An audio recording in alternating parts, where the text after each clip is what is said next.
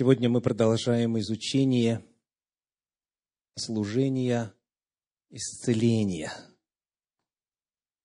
описанного в Библии, оставленного Иисусом Христом в своей церкви и продолжающимся сегодня, в наше время, свидетелями чему многие из вас являются, правда? Бог по-прежнему совершает служение исцеления.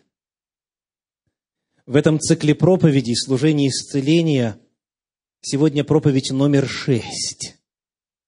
Она называется «Условия исцеления». Выяснив в минувший раз, что у Бога есть надлежащие основания для исцеления. У него есть право исцелять нас в силу естественных причин, в силу духовных причин.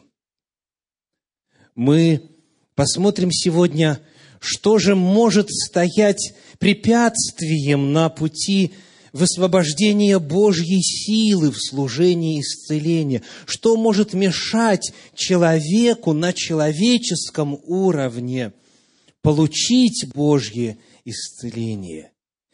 Ибо не секрет, что, как говорит Священное Писание, в первом послании апостола Павла в Коринфянам в 11 главе, многие из вас больны, и что дальше написано, кто помнит?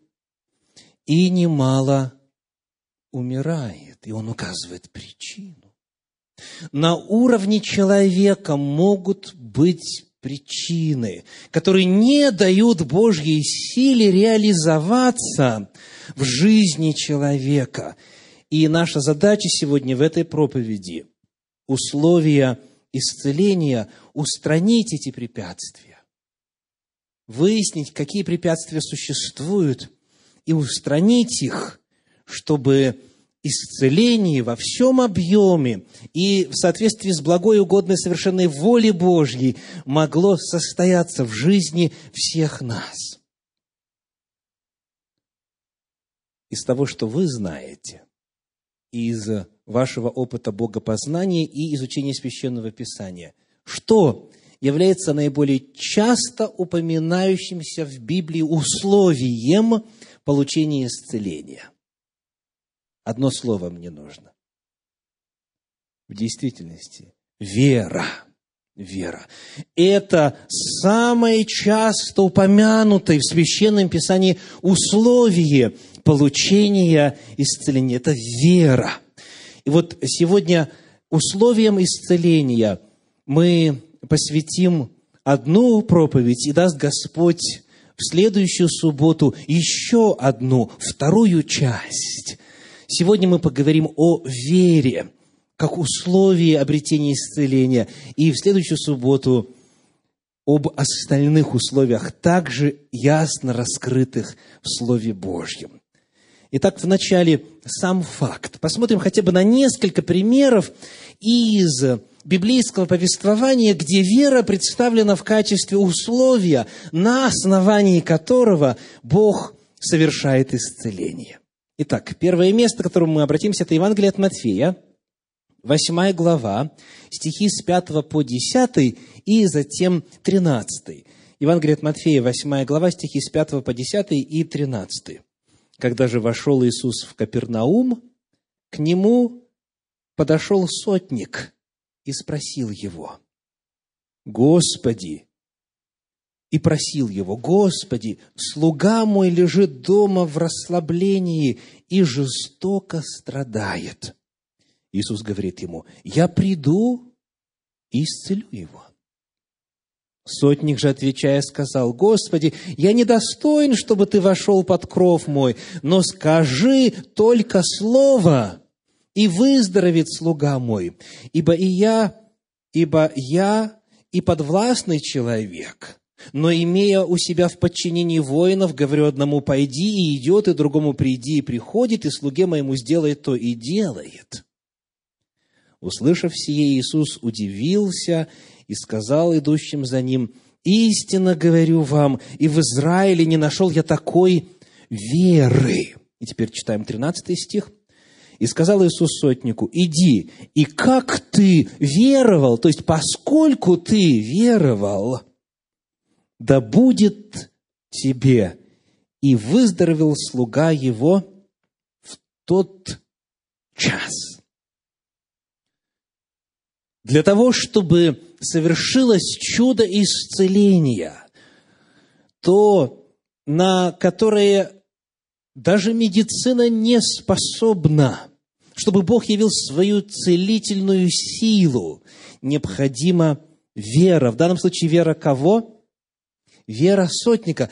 Очень интересно, что о крепости или даже факте наличия веры слуги сотника ничего не сказано. Мы не знаем. Следовательно, это не важно было здесь проиллюстрировать. Вера того, кто просит. Вера сотника. Конечно же, в Священном Писании открывается принцип власти, и те, кто подвластен кому-то, они обретают благословение, иногда и проклятие благодаря вот тому, кто имеет над ними власть. Это тоже можно учесть. Но сам факт очень важен. Есть вера, будет исцеление. Как ты веровал, будет здоров. Или, как сказал Иисус, если точнее, 13 стих, «И как ты веровал, да будет тебе». Многие из вас подают просьбы о молитве – для того, чтобы молитвенная группа молилась, и ответственный пресвитер в течение недели, и Господь, то будет Он благословен, постоянно отвечает на молитвы. Правда? Вопрос. Имеет ли вес ваша вера? Вот вера тех, кто подает прошение, вера тех, кто просит за другого, кто ходатайствует за другого, имеет ли вес в обретении тем, за кого ходатайствуют исцеление? Да. Обязательно. То есть это касается не только того человека, за кого молятся. Вы, кто просите о молитве, ваша вера, она может быть определяющим фактором в исцелении. Ты веровал, говорит он сотнику, потому пусть слуга твой будет здоров. Посмотрим на еще одну иллюстрацию. Здесь недалеко, в 9 главе Евангелия от Матфея, стихи 1, 2 и далее 6 и 7. Евангелие от Матфея, 9 глава, стихи 1 и 2, 6 и 7. Тогда он, войдя в лодку, переправился обратно и прибыл в свой город. И вот принесли к нему расслабленного, положенного на постели. И, видя Иисус веру их, сказал расслабленному, «Дерзай, чада, прощаются тебе грехи твои». Причем некоторые из книжников сказали сам, сами в себе, дальше идет разговор тех, кто постоянно следил за Иисусом Христом. И теперь читаем стихи 6 и 7. «Но чтобы вы знали, что Сын Человеческий имеет власть на земле прощать грехи, тогда говорит расслабленному, встань, возьми постель твою и иди в дом твой. И он встал, взял постель свою и пошел в дом свой благодаря чему, согласно священному писанию, расслабленный, то есть парализованный человек, так в большинстве переводов, paralyzed, да, в англоязычном, парализованный благодаря чему он мог встать? Ответ – вера. Чья вера в данном случае? Вера его друзей, тех, кто привел, принес этого человека, тех, кто продемонстрировал свою веру, разобрав кровлю и опустив эти носилки с парализованным, видя веру их, говорит Священное Писание, и Иисус произнес расслабленно прощаются твои грехи, и встань и ходи. Вера стала причиной исцеления. В данном случае вера друзей – Дорогие, есть ли у вас больные друзья? Члены вашей семьи, возможно, близкие вам люди, те, смотря на которых вы внутренне наполняетесь печалью, те, о которых молитесь, те, кто в действительности нуждается. знаете, что ваша вера имеет вес для исцеления их. Видя веру их, сказал расслабленному. Посмотрим на еще один пример. Евангелие от Матфея, 17 глава, несколько страничек вперед. Матфея, 17 глава, стихи с 14 по 20. Евангелие от Матфея, 17 глава, стихи с 14 по 20. Когда они пришли к народу, то подошел к нему человек и, преклоняя пред ним колено, сказал, «Господи, помилуй сына моего, он в новолуние беснуется и тяжко страдает, ибо часто бросается в огонь и часто в воду. Я приводил его к ученикам твоим, и они не могли исцелить его».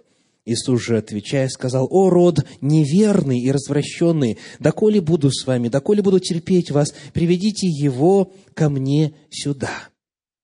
И запретил ему Иисус, и бес вышел из него, и отрок исцелился в тот час.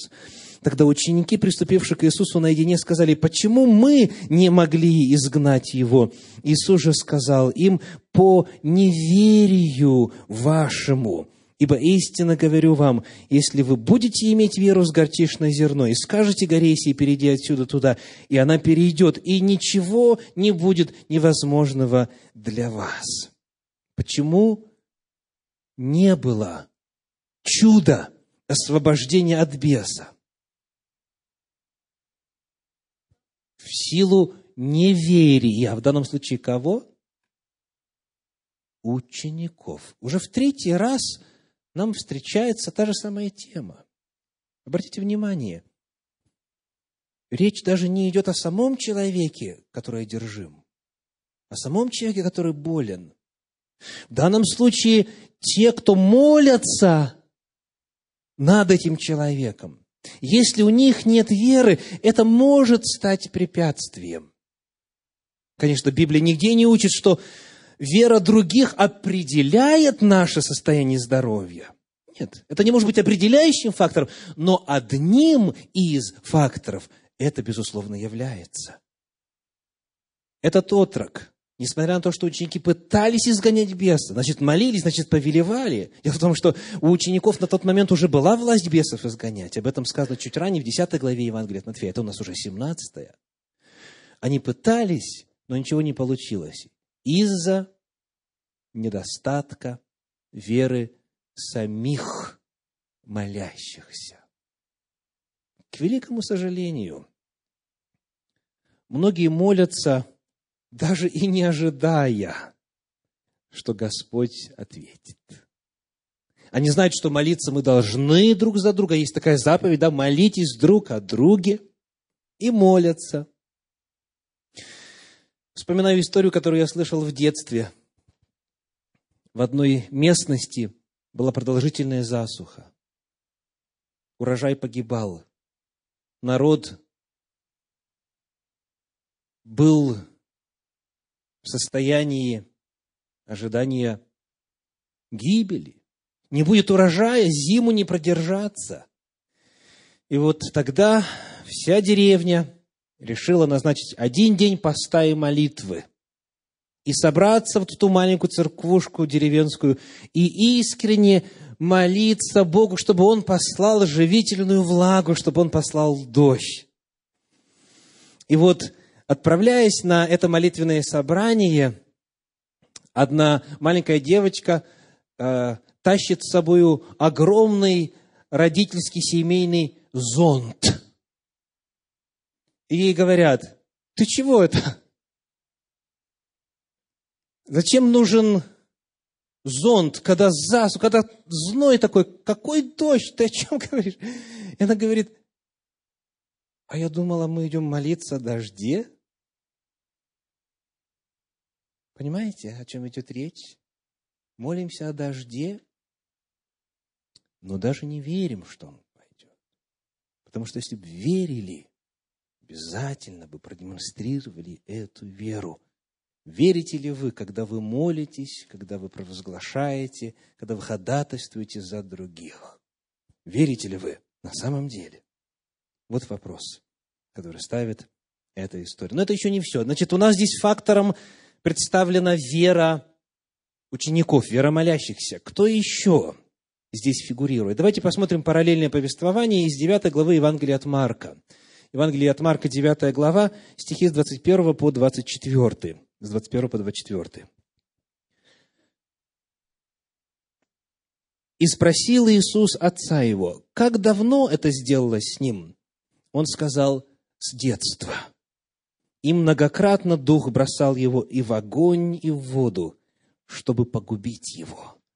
Но если что можешь, слышите? Но если что можешь, жалься над нами и помоги нам. Иисус сказал ему, если сколько-нибудь можешь веровать, все возможно верующему. И тотчас отец отрока воскликнул со слезами, верую, Господи, помоги моему неверию. Еще один фактор. Чья вера в данном случае? Вера Отца. Вера Отца. Ему тоже не доставало веры. Ученикам не доставало веры, отцу не доставало веры. И когда он привел к ученикам и видит, те молятся, сгоняют, ничего не происходит, то это, естественно, веру его не укрепляет, веру его не поднимает. И поэтому он ко Христу точно так же относится. Они же твои ученики, может быть, ты сможешь? Видите, как он, если можешь, да, он не верит. Вот здесь, к сожалению, в синодальном переводе один оттенок утерян – а вот о чем идет речь. Послушайте, как перевод Кулакова предлагает 23 стих. 23 стих в современном переводе а, Кулакова. Ты говоришь, если можешь, то есть Христос говорит Отцу, ты говоришь, если можешь, то есть если я могу. И отвечает, верующему все возможно, ответил ему Иисус. То есть смысл слов Христа каков? Проблема не во мне. Вопрос о том, могу ли я, задавать вообще неуместно. Бог всемогущ, правда? Бог всемогущ. Тут вопрос в другом. Не могу ли я, а какой вопрос? А веришь ли ты? Веришь ли ты? Ты говоришь, если можешь, знак вопроса. Верующему все возможно, ответил ему Иисус. Давайте посмотрим на еще один пример. В пятой главе Евангелия от Марка, стихи 35 и 36, еще более страшная проблема описывается. Евангелие от Марка, 5 глава, стихи 35 и 36. Когда он еще говорил сие, приходят от начальника синагоги и говорят, дочь твоя умерла. Что еще утруждаешь учителя? Но Иисус, услышав эти слова, тотчас говорит начальнику синагоги, не бойся, только веруй. Уже когда, казалось бы, надежды нет, дочь умерла, зачем утруждать учителя? Иисус говорит, не бойся, только веруй. Если будешь веровать, воскреснет твоя дочь. И дочь воскресла. Вновь, вера того, кто просит, вера отца в данном случае, вера родителей, имеет силу в обретении исцеления.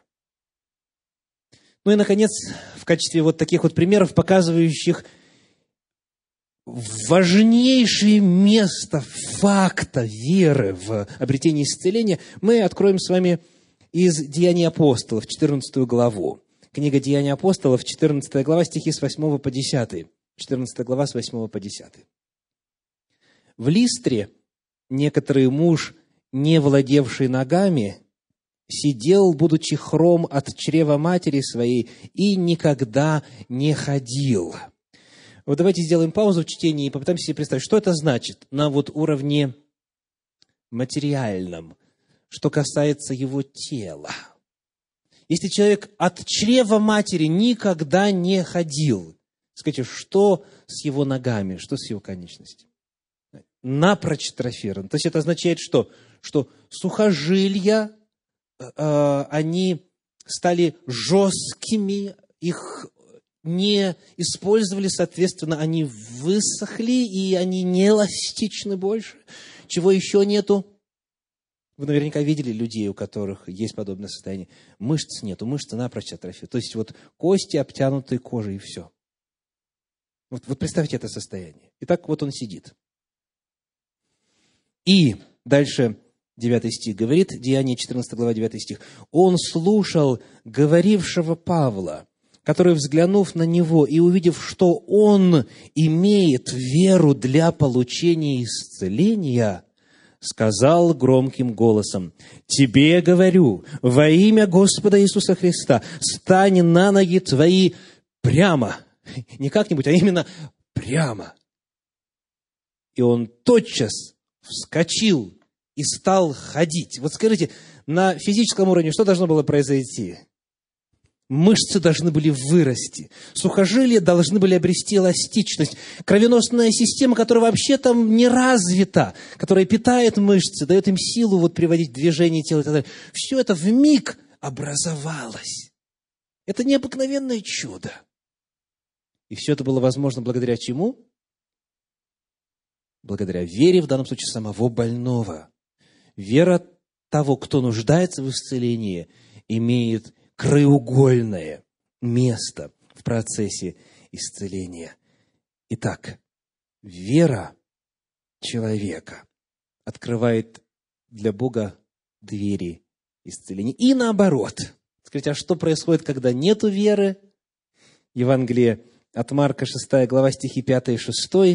Евангелие от Марка, глава 6, стихи 5 и 6. Это рассказ о служении Иисуса Христа в Назарете. Шестая глава стихи 5 и 6.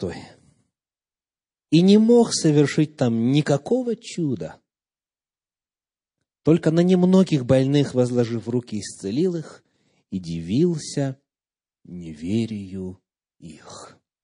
Иисус Христос, тот, который мертвых воскрешал, тот, который исцелял от всяких болезней, он не мог, он не мог совершить там никаких чудес по причине их неверия. Что бы Иисус Христос сказал сегодня о Сиэтле, например? Как бы звучала фраза? «И не мог совершить в Сиэтле никаких чудес, только на немногих смог излить свою силу и исцелить их. Почему? Потому что люди в Сиэтле, многие, не верят. А как насчет тех городов, где вы живете? Вера. Вера. Это факт, это основание, на котором Бог получает возможность действовать.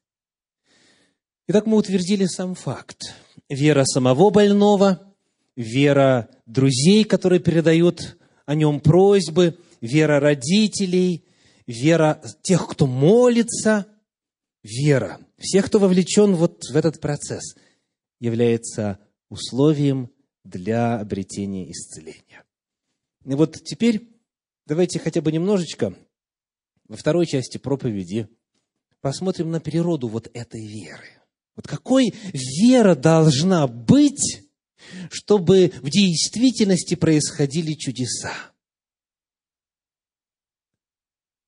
Когда мы будем открывать вот эти места священного писания, приглашаю вас, дорогие, оценивайте свою веру.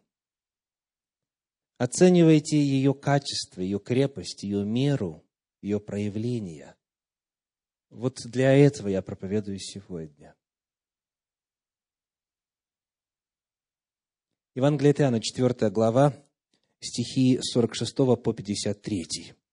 Евангелие от Иоанна, 4 глава, стихи 46 по 53. Итак, Иисус опять пришел в Кану Галилейскую, где притворил воду в вино. В Капернауме был некоторый царедворец, у которого сын был болен – он, услышав, что Иисус пришел из Иудеи в Галилею, пришел к нему и просил его прийти и исцелить сына его, который был при смерти. Итак, чего просил человек? Но исцелить как? Просил прийти, то есть чтобы Иисус, целитель, физически оказался в доме царедворца, он просил прийти и исцелить. Так он себе мыслил исцеление. Так, читаем дальше. Иисус сказал ему, вы не уверуете, если не увидите знамений и чудес. Царедворец говорит ему, Господи, приди, пока не умер сын мой. То есть, очевидно, ситуация была кризисной, болезнь была смертельной. Иисус говорит ему, пойди, сын твой здоров. Итак, вот как бы вы ответили на вопрос, а, получил ли царедворец ответ на свою просьбу? Чего он просил? Давайте вспомним. Приди. То есть, когда Христос физически находится, ну, возлагает руку там и так далее, и так далее, и молится там или что-то делает, или провозглашает, тогда царедворец верил, при таких вот обстоятельствах, при таких условиях будет исцеление. А Христос ему отказывает. Видите, что здесь эта история зеркально противоположна тому, что сотникам имело место, да? Христос говорит, я приду, а сотник говорит, не надо идти, потому что я верю твоему слову. А царедворец нет, он хотел физически видеть Иисуса у постели, у смертного одра своего сына. Но Христос говорит, я не пойду, я не пойду. И он предлагает ему тест веры и говорит, пойди, сын твой здоров. Смотрите, какие есть у царедворца доказательства этому? Никаких. Никаких. А скажите, в чем вера его может проявиться? Вот в этих обстоятельствах. Перестать просить и идти домой. Он так и сделал. Он так и сделал пойди, сын твой здоров. Он, сказано, 50 стих, поверил слову, которое сказал ему Иисус, и пошел.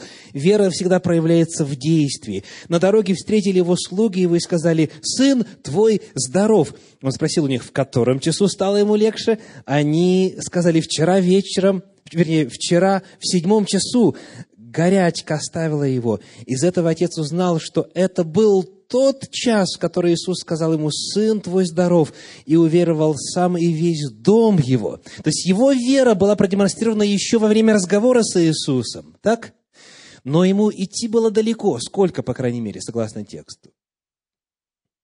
Сколько? Да, потому что когда слуги его встретили, то, это, то исцеление произошло, сказано, вчера. Это длинная дорога. Представляете, вот идешь, не знаешь. Нет, идешь и знаешь. То есть ты не задаешь вопросы, я на похороны иду или я живого сына иду обнимать. Нет, ты идешь, зная, что он исцелен. Почему? Потому что Господь сказал, он поверил. Он поверил. Вера принимает Божье Слово как что?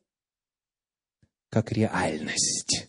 Вера принимает Божье Слово как реальность, когда еще нет никаких видимых знаков этой реальности. Вот такая вера целительна. Вот такая вера целительна. Давайте посмотрим на еще один яркий пример, который раскрывает природу веры, которая становится основанием для исцеления. Это Евангелие от Матфея, 9 глава, стихи с 20 по 22. Евангелие от Матфея, глава 9, стихи с 20 по 22.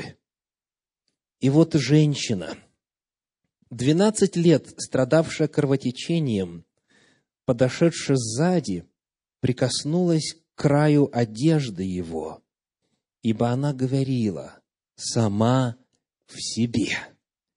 Если только прикоснусь к одежде его, выздоровею. Иисус же, обратившись и увидев ее, сказал, «Дерзает черь, вера твоя спасла тебя». Женщина с того часа стала здорова.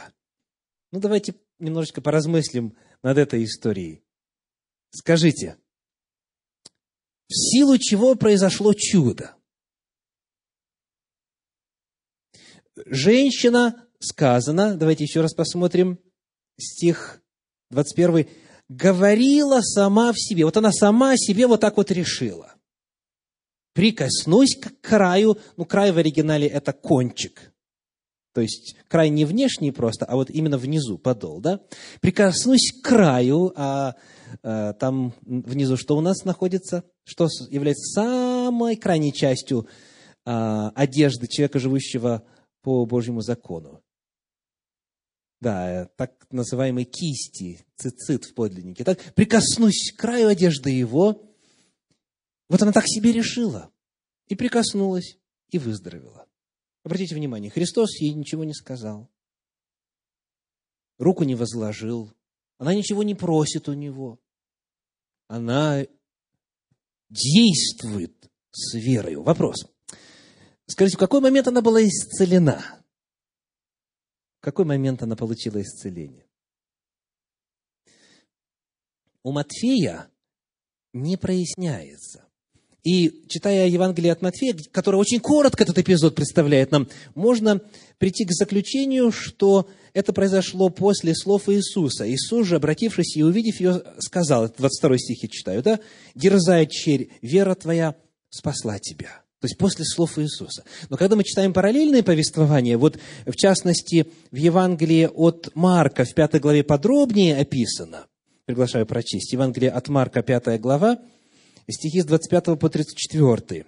5 глава с 25 по 34. «Одна женщина, которая страдала кровотечением 12 лет, много потерпела от многих врачей, истощила все, что было у ней, и не получила никакой пользы, но пришла еще в худшее состояние, услышавшая об Иисусе, подошла сзади в народе и прикоснулась к одежде его, ибо говорила, если хотя к одежде его прикоснусь, то выздоровею и тотчас иссяк у ней источник крови. И она ощутила в теле, что исцелена от болезни. Это когда произошло исцеление? Еще прежде всяких слов Иисуса, прежде любых действий Иисуса. То есть дело было исключительно в ее вере.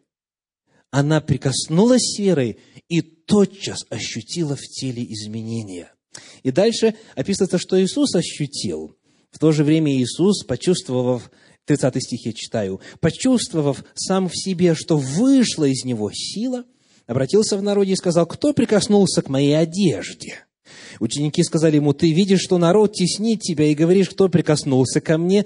Но он смотрел вокруг, чтобы видеть ту, которая сделала это. В подлиннике точно так же женский род и местоимение, и глагол. Ту, которая сделала это. Женщина в страхе и трепете, зная, что с нею произошло, подошла, пала перед ним и сказала ему всю истину. Он же сказал ей, черь, вера твоя спасла тебя, иди в мире и будь здорова от болезни твоей. То есть вопрос, произошло ли это бесконтрольно со стороны Иисуса? Нет, нет. Фраза э, «вышла из него сила» при сравнении с тем, что он дальше говорит, он ищет не кого-нибудь, он не в изумлении, кто же это ко мне прикоснулся и своровал у меня здоровье. Нет, он ищет ту, он знает, что это она, он знает, что это женщина, он знает всю ее историю. И он ее подзывает не для того, чтобы узнать от нее что-то новое, а чтобы прояснить, что именно произошло. Вера твоя, чтобы все услышали – вера твоя спасла тебя, будь здорова. То есть оставайся здоровой от болезни твоей. То есть это исцеление произошло, потому что было действие веры.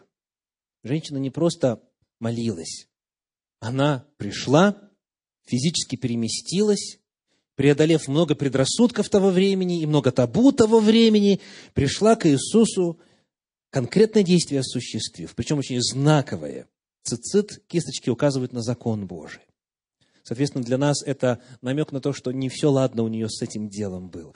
И вот она сделала этот знак веры и обрела, и обрела исцеление. Иисус Христос внимание всех обратил на эту женщину. Итак, вот какая вера исцеляет, дорогие. Давайте еще один пример. Евангелие от Луки 6 глава, стихи 6 по 10, Луки 6 глава, стихи 6 по 10. Случилось же и в другую субботу войти ему в синагогу и учить. Там был человек, у которого правая рука была сухая. Запомнили, какая? Правая. Спасибо. Книжники же и фарисеи наблюдали за ним, не исцелит ли в субботу, чтобы найти обвинение против него. Но он, зная помышления их, сказал человеку, имеющему сухую руку, «Встань и выступи на середину». И он встал и выступил. То есть ноги работают, да? Встал, поднялся и перешел на середину. Все нормально. Тогда сказал им Иисус, «Спрошу я вас, что должно делать в субботу?» Я подчеркиваю вопрос. Не что можно, а что должно. То есть, чем мы обязаны заниматься в субботу. Читаем дальше. Что должно делать в субботу?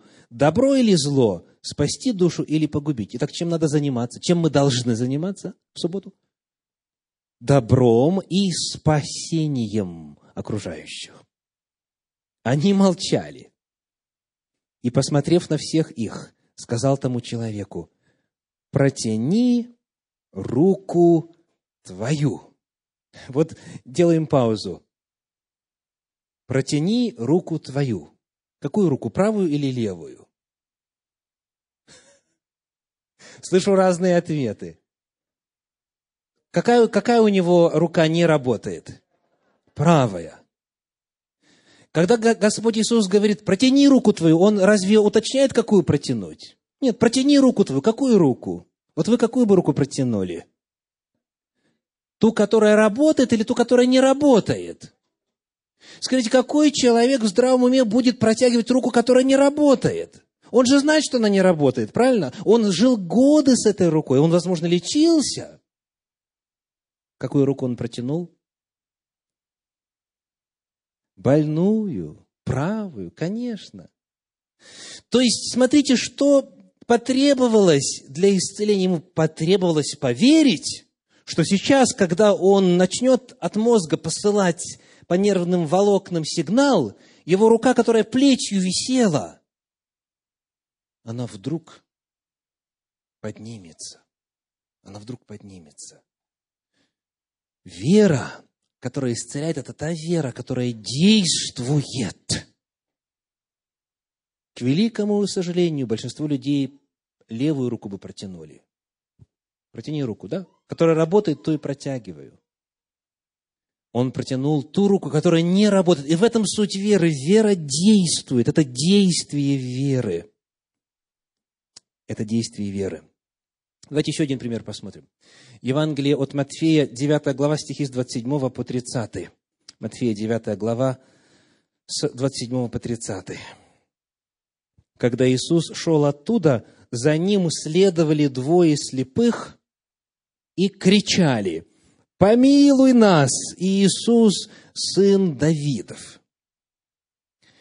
Когда же он пришел в дом, слепые приступили к нему.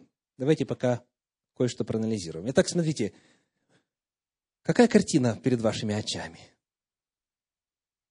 Идет толпа, идет Иисус, и сказано, за ним следуют, то есть идут за ним двое слепых. Ну, как слепые могут идти? Или с поводырем, или вот где-то спотыкаясь и так далее. То есть идут, следуют за ним. И что делают? Кричат. И что делает Иисус? Кто думает, что он останавливается? Тут же, как только услышал вот их зов, подходит и говорит, что текст говорит? Христос продолжает идти, куда шел. Он шел домой. И так себе идет домой. А они что делают? Они не просто идут, они что делают? Они кричат. Они всю дорогу за ним идут и кричат. Вот представьте себе картину.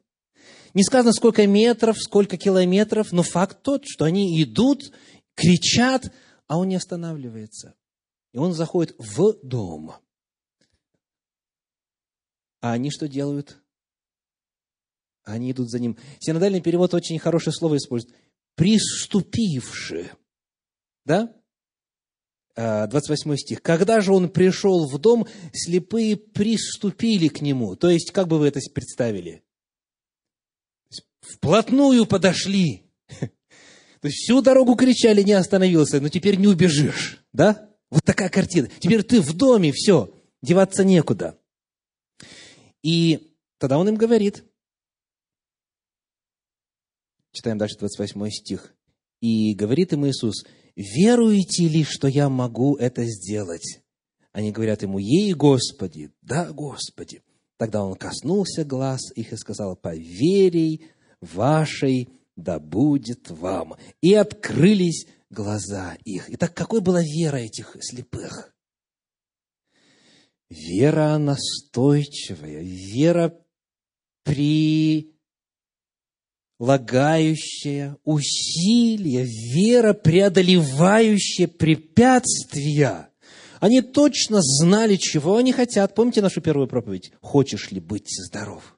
И у них было достаточно настойчивости, достаточно веры, чтобы продемонстрировать ее. Это действие веры, это действующая вера. В завершение хочу поделиться с вами тремя абзацами из книги Елены Уайт «Семья и здоровье», из главы «Исцеление души». Вот что она пишет об исцеляющей вере. Калека с верой ухватился за слова Христа. Не спрашивая ни о чем, он приложил все старания, чтобы послушаться. Вот я хочу сделать паузу еще раз. В чем проявляется вера? Когда Христос говорит, протяни руку, или когда Христос говорит, встань, постель твою и ходи и так далее. В чем вера проявляется? В, действии, сообразно этому слову, хотя никаких видимых ощущений или доказательств этому нет – не спрашивая ни о чем, он приложил все старания, то есть он напряг все свои усилия, чтобы послушаться. И когда он сделал это, все его тело повиновалось. Каждый нерв и каждый мускул вздрогнул от притока новой жизни. Искалеченные конечности получили способность нормально двигаться. Вскочив на ноги, он пошел своим путем уверенным, твердым шагом, славя Бога и радуясь притоку новых сил. И Иисус не дал расслабленному человеку никаких уверений в божественной помощи. Человек мог бы сказать, «Господи, если Ты исцелишь меня, я буду послушен Твоему Слову». Он мог бы начать сомневаться и таким образом потерять единственный случай исцелиться.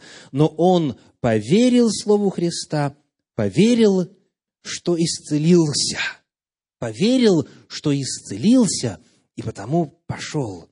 Он тотчас же сделал усилие, и Бог дал ему силу. Он захотел ходить и начал ходить. Действуя по Слову Христа, он получил исцеление. Вот что значит исцеляющая вера.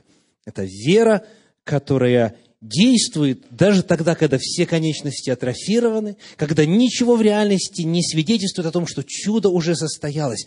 Это вера, проявляющаяся в послушании. Вот такая вера производит исцеление. Вот такая вера производит чудеса рассказывают о пасторе, который пришел однажды помолиться за члена церкви. Член церкви был слишком болен, чтобы ходить на работу. То есть серьезная болезнь, серьезная проблема.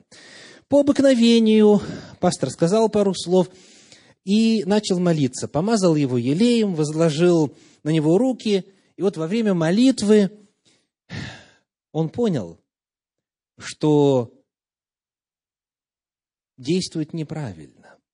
Хотя вроде все идет по писанному. Пятая глава, Иван, э, пятая глава послания апостола Иакова. «Болен ли кто из вас? Пусть призовут пресвитеров в церкви, помолится над ним, помазавший его Илеем во имя Господне» и так далее. Пастор понял, что поступает неправильно. И спросил этого больного, «Э, что вы собираетесь делать завтра? Что вы собираетесь делать завтра? Как вы думаете, каким был ответ больного? Буду лежать здесь, ответил больной. Буду лежать здесь. Буду выздоравливать. Да? Буду ожидать. Вот ответ. Тогда пастор сказал радикальные слова, которые никогда раньше не произносил. Тогда нет смысла заканчивать молитву, сказал он. Нет смысла заканчивать молитву. Я с таким же успехом могу уйти прямо сейчас, потому что вы не верите. Больной не верил, что он встанет. И тогда пастор говорит, когда вы планируете получить исцеление? Больной подумал, проанализировал, повернулся к своей жене и сказал, позвони моему шефу на работу и скажи, что я завтра выхожу. Я завтра выхожу. После этого пастор совершил молитву, и в действительности на следующий день человек был на работе. Вера, которая исцеляет, это вера действующая. Вера действующая. Итак, как называла, называлась сегодняшняя проповедь? Условия исцеления, часть первая. Условия исцеления. Вера. Действующая вера. Именно вот это желает Бог видеть у всякого, кто хочет быть исцеленным. Да будет так. Аминь.